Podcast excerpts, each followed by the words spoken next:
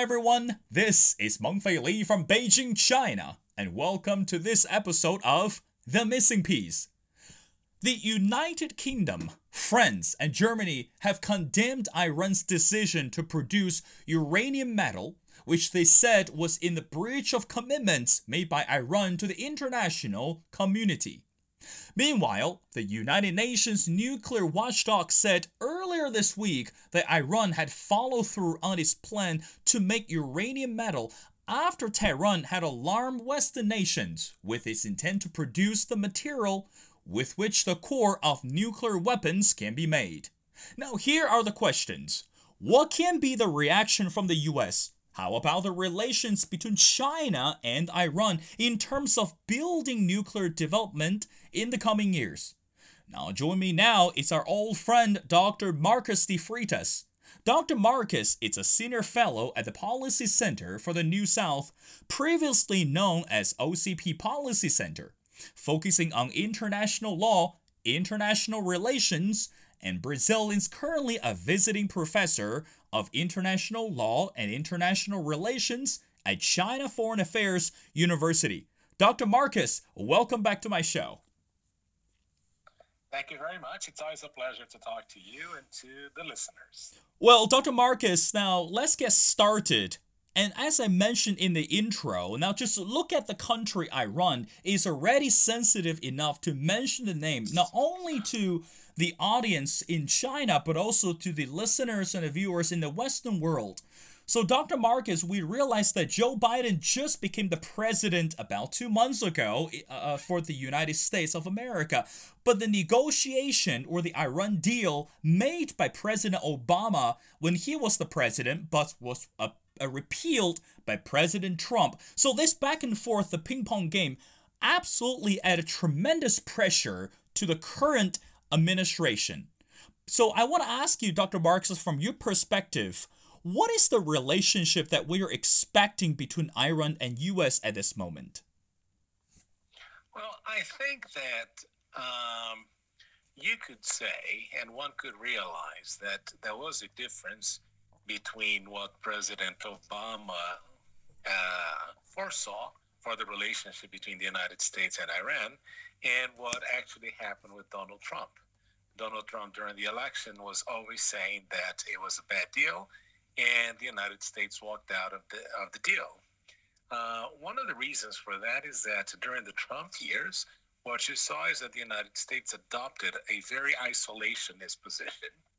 But I do think that President Biden, according to what he has announced and what he has said, uh, he intends to take a more multilateral approach and somehow reverse some of the policies that were implemented by President Trump. Of course, when he reverses these policies, he needs to take into consideration the fact that he cannot be perceived as a weak president. And in order not to be perceived as a weak president, uh, sometimes we may see that he will, one way or the other, uh, endorse the policies that were implemented before.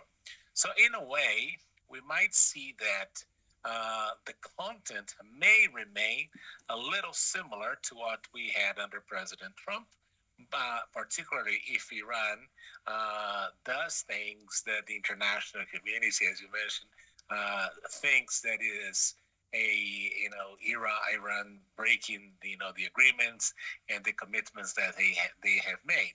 If that happens, then President Biden will be forced somehow to remain the course of what President Trump was doing, but of course he's going to change the name or you know the characterization of the policy uh, to show that it's his policy and not the one of his predecessor.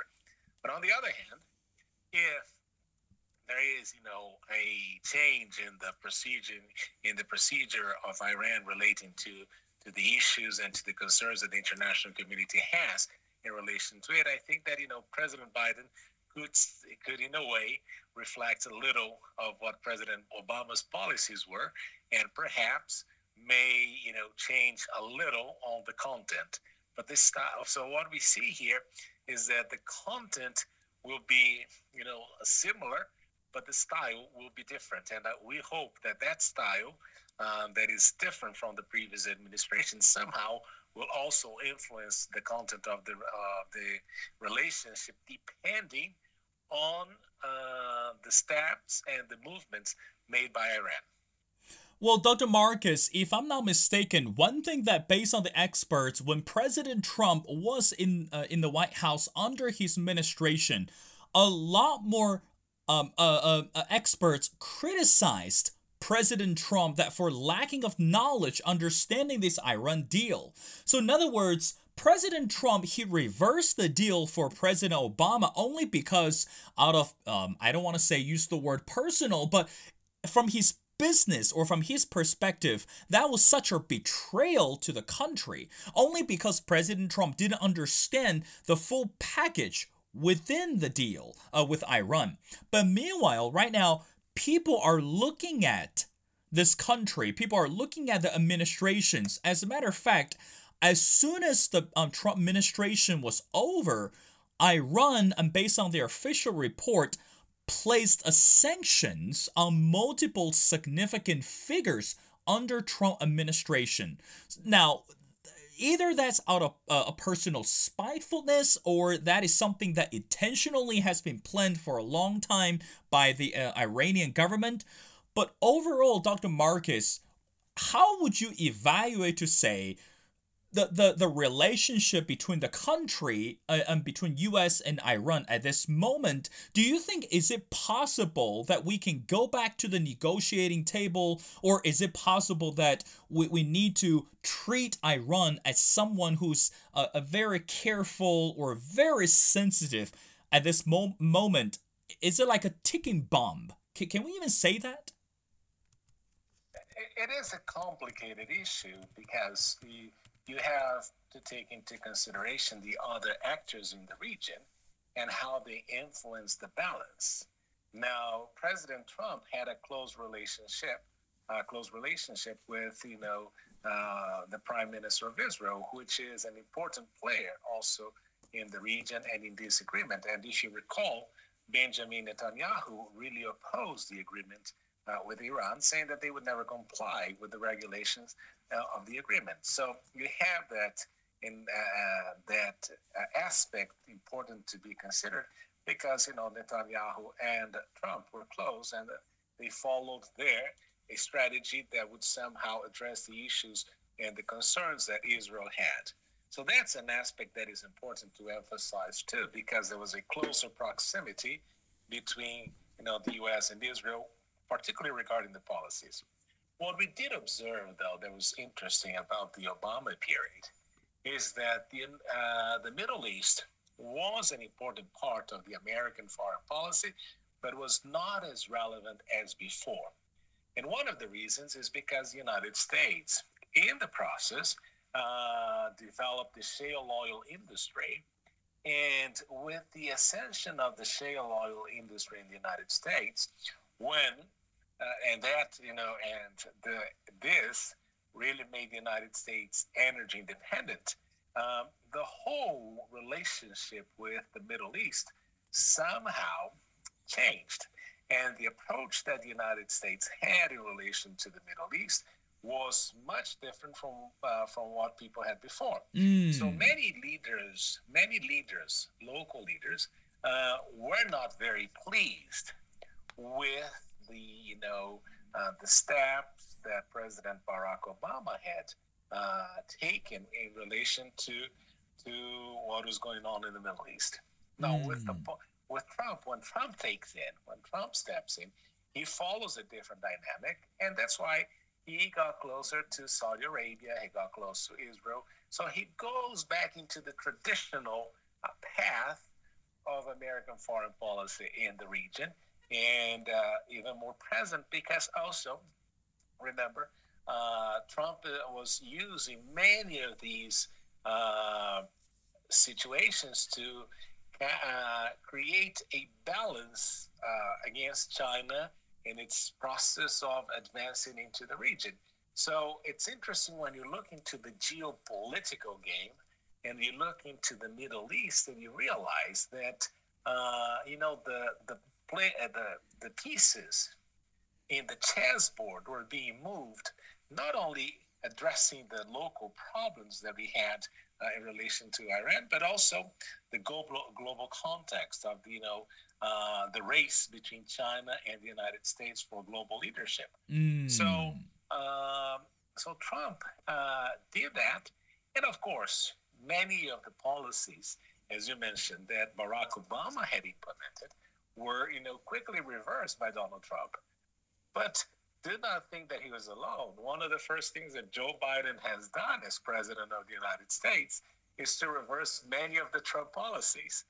So, uh, and that's the problem that we have seen now, and that's the challenge that the United States uh, faces in the future, right? You know, if you have one president uh, stepping in and you know canceling uh, what you had before, you know, you might start running into a situation where you know democracy really becomes a major uh, threat to the stability of the country, and that's that's something to be concerned about. Mm. Well, Dr. Marcus, I don't want to put you on the spot, but I do want to ask the question: Is when President left the uh, White House, another country that was also hanging on the thread was the country called North Korea, and we know that under the same condition North Korea also continues to develop the nuclear weapons, which could terrify the whole world and not just the, for the US.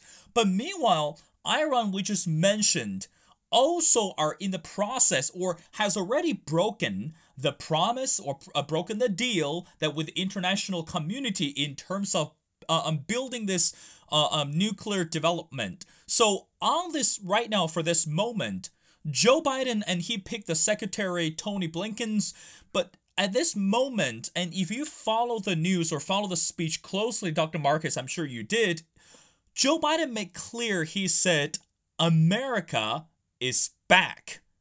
And I believe he meant he emphasized that three times during his foreign policy speech. He said over and over again that America is back. So what do you think that kind of message, uh, uh, trying to uh, to be interpreted for the countries such as Iran or North Korea. What does that even mean when Joe Biden stood in front of the entire nation or to the world to say America is back? Is he trying to insinuate that to say, hey, listen, this is a real deal? Or hey, listen, you think we're fooling around? Oh no, not right now. America is back on the table. So, Dr. Marcus, what do you think that the message Joe Biden is trying to send to the world?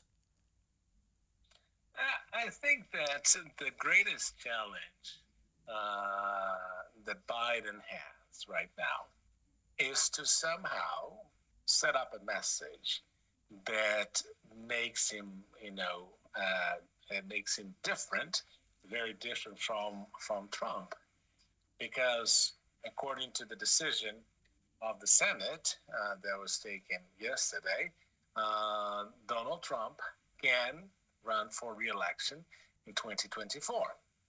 So uh, Joe Biden has the mission right now. If he wants to, you know, either you know get reelected or get his vice president or any Democrat uh, party member elected to the presidency in 2024 he has to prove that the uh, Trump policies were, uh, you know, a failure and they didn't work. And he has to achieve results uh, much quicker and much more effectively. So that's the element that you need to take into consideration when you're looking into the political discourse that is being adopted by President Biden so that he can distinguish himself from you know Trump.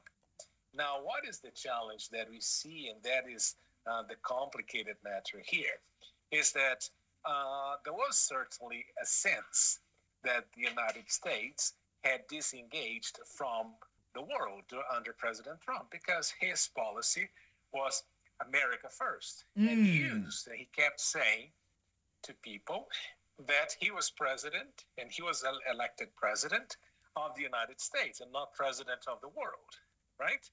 That's right. So we do observe that that is a sense, and that happens in the United States from time to time, right? You know, uh, the U.S. has this ideal of engaging in the world, but from time to time, they feel like they need to return to the womb, right, and take care of their local, their domestic issues as a priority. Uh, so when President Biden goes and says that America is back, it's because there was a sense in the international community under President Trump that the engagement of the United States was not the same as it was before. So we saw, we did see that the United States pulled out of some agreements, uh, and by pulling out of these agreements, um, there was a feeling that uh, the U.S. was not willing to lead something that they did before in the past, like you know mm. the Paris hmm. Agreement on climate, and you see the Iran deal, and then you have you know uh, the TPP. Uh, so you saw that there were many circumstances and many issues where the United States withdrew, and that's why people felt that the United States had you know uh, retrieved and they had you know um, stepped out of the game. So when Biden comes in, he has to say this, you know, America's back, and you know, I am different from my predecessor. Right. By the way, American people, you need to understand that I'm so different, and I hope that this will bring us positive results, so that in 2024, you know, my opponent, former President Trump, uh, doesn't have the same, doesn't have the capability to get elected again. Right. Well, Dr. Marcus, again, you just mentioned that, of course, everyone followed the news that the second trial of um, uh, impeachment for um, uh, President Trump was completely off the table. So, in other words, right now he's eligible to run for the president in the year of 2024. Now, just based on reading the title or just based on saying the words, I think that could really terrify the Democrats a lot in the United States. You know, if you thought about saying uh, when President Trump was in the White House, the Democrats didn't really sleep very well. Well, I believe these days probably they're gonna um, take more pills in order to uh, get some good night's sleep. But anyway, so let's talk about the the relationship between China and Iran, and we know that one of the uh, things or one of the uh, sensitivity to the United States is China has been continuing a continuing balance the positive or healthful relationship with the countries in the Middle East, like for example Pakistan, and uh, we talk about you know Iran, and there are so many more. So, Dr. Marcus, from your perspective, how would you describe the relationship between China and Iran? Of course, if I put these two countries together, it can even create a uh, create bigger uh, effects or even wider uh, uh, impact to the country to United States. So how would you describe the partnership between China and Iran at this moment? Uh, you know, um, China and Iran have had a long, you know, historical relationship, right? You know, the Persian Empire and the Chinese Empire and all that, and and considering the situation of Iran for the last you know 40 years and the sanctions on the United States and all that, you do realize that China has been an essential uh, player for you know the survival of Iran in, the, in very difficult moments and in the very difficult times. So there's uh, certainly, you know, the fact that you see agreements going on uh, and agreements being signed and commitments of China to, you know, uh, help rebuild the infrastructure of Iran and so many other projects uh, that you see being implemented. And, uh, and the level of, and the levels of investment of Chinese investment in Iran growing, you do see that the relationship is important uh, for both countries. You know, you have to remember that Iran is a major oil producer. China is mm. an oil-dependent country, right? And China has been oil-dependent, I think, since 1994. Uh, so you do see that there, there is a win-win possibility in the relationship. Now, uh, and also it's important for China to build pipelines. Iran is a country that is located, has an important geographic location. You see, you have uh, Iran has access to the Indian Ocean. So you do see that uh, uh Iran historically is, you know, a very important player in the region. Of course, there are the religious element and the re- religious uh, issues that affect, you know, uh, Iran in the region and the way it's perceived by its religious opponents. But China, in that sense, doesn't have to deal with it. Now, what is the problem here and what is the challenge? Is that one needs to understand, and I think that's I have been saying that to to many, and I have written about it. I think that sanctions work up to a certain point. And if the if you wanted to change, you know, if you want a regime change or anything like that, uh, if the sanctions have not worked in two or three years, it's not the extension of sanctions or you know getting them more, you know, incre- incrementing them, making them, you know, more uh, substantial that is going to change anything. You know, there are failed cases. You know, look into Cuba, for instance. You know, has been under sanctions for more than more than half a century, and you know, it hasn't really changed the problem. I think that, uh, and I hope that when President Joe Biden says that America is back, uh, he really he really means that America is back with new solutions mm. and new ideas. Okay. And not is coming back with the same old, same old. Okay, we're going to do this, and you know, in a sense, and uh, I think that the approach that President Trump used and adopted in relation to to North Korea, uh, you know, it may not have worked. Uh, as beautifully as people were expecting, or as beautifully as President Trump was expecting it to happen. But certainly, you know, it has uh, reduced the concerns that, of the Japanese in relation to nuclear tests uh, of North Korea. So I think that, uh, in that sense, I think that the statement made by Albert Einstein many years ago that it's you know madness if you expect different results by uh, doing the same things. I think that's an important element here to consider.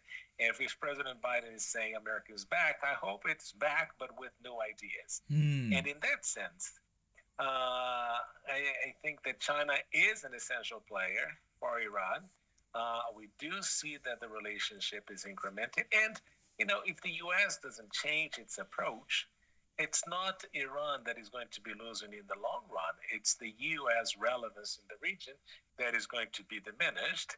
And considering that China is playing an even greater role and a more important role, you know, the United States should watch out on the policies that it plans to implement in the, you know, regarding Iran. Well, Dr. Marcus, I got two more questions before letting you go. Now, the next question is regarding we're talking about Iran or we're talking about North Korea. Now, under this globalization, again, I'm I'm I'm saying the word and I used that word before, but right now we are in this year 2021. A lot more countries are facing or have already had power or leadership transition. Like, for example, for Germany, Angela Merkel stepped down, and uh, for the US, Joe Biden took over, and for other countries, so many more.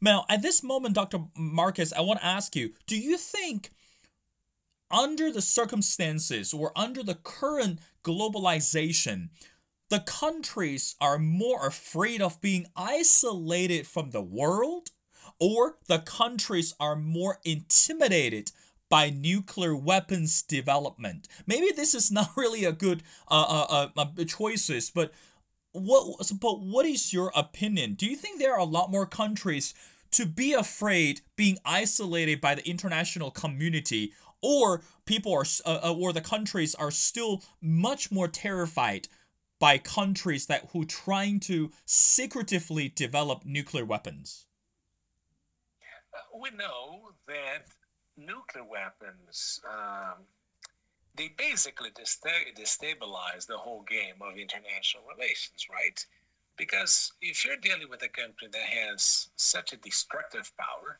uh, there there is really no balance in the relationship, right? You know, if you if you have a gun and your you know your enemy has a cannonball, you you are at a disadvantage, right? And there, so what we say is that in that sense, uh, the whole idea of a balance of power in the in the system with nuclear power, it go you know with nuclear weapons, it goes away.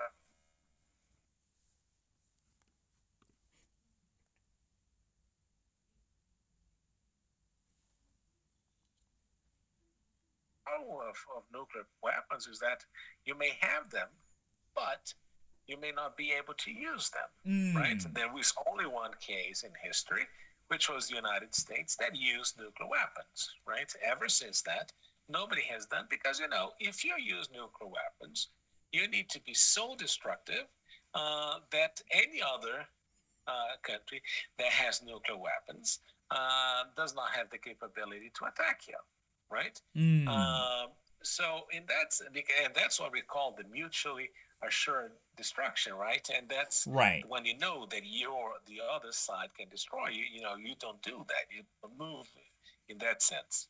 So I think that's the problem of more people having nuclear weapons, and that's the challenge. Is that we do not know whether the leadership that is going to be handling uh, nuclear weapons will have, uh, you know, a an understanding or will be uh, tolerant or will have the capability to manage the power and the strength that they have. And I think this is the greatest challenge we have. How do we secure that even if countries, now, and that is a local problem, if your country has nuclear weapons, are the people at the top fully capable to understanding uh, the enormous destruction power that they have that can be used externally, but will have an impact internally because you're not going to, to be doing that alone. You know, you're going to have, uh, you're going to suffer the consequences from using it. Mm. So I think that's a concern that people have. But uh, oh, I think that the greatest challenge that we see to globalization nowadays is that because of COVID, uh, you know, and the China bashing uh, that has been going around, you do see some countries trying to uh, not to withdraw, but to retrieve a little from the international system so that they start producing their own things. And, you know, many countries have been discussing and say that they have grown too dependent on China. Mm. Now, uh, and, and, I keep telling them, you know, it is true, the whole world uh, has become China dependent, but it's not the Chinese fault. It's the fault of the countries that were not doing their homework to right. be competitive. Right. So, and I think it's impossible now. I think, you know, um, the genie is out of the bottle in that sense because uh, the, the, the problem, or not, not the problem, but the challenge that you have is that for you, for any country, to try to recover and get to the same circumstances, they would have to develop the same kind of logistics, investment, and you know, and, and not only the logistics and investment, but also the you know the academic capability and the, uh, the large workforce and the labor, and you know even the consumer market that China has. So it becomes almost an impossible task for any country to try to reverse it. Mm. So I think that the issue of globalization uh, is facing this challenge, this temporary challenge, because of COVID and the perception that the world was too dependent on China. But again, this is something that will go away once countries realize that you know because they did not do their homework, China was able to successfully change uh, you know the whole game plan. Absolutely. Well, Dr. Marcus is a senior fellow on international law and international relations, and also he's currently a visiting professor of international law and international relations at China Foreign Affairs University in Beijing, China. Dr. Marcus, thank you so much for being on my show, and we always enjoy your insightfulness and expertise on international relations. No, I truly appreciate your your kindness, and uh, it's always a pleasure to talk to you and uh, address many of these issues that I think are extremely relevant for the world today.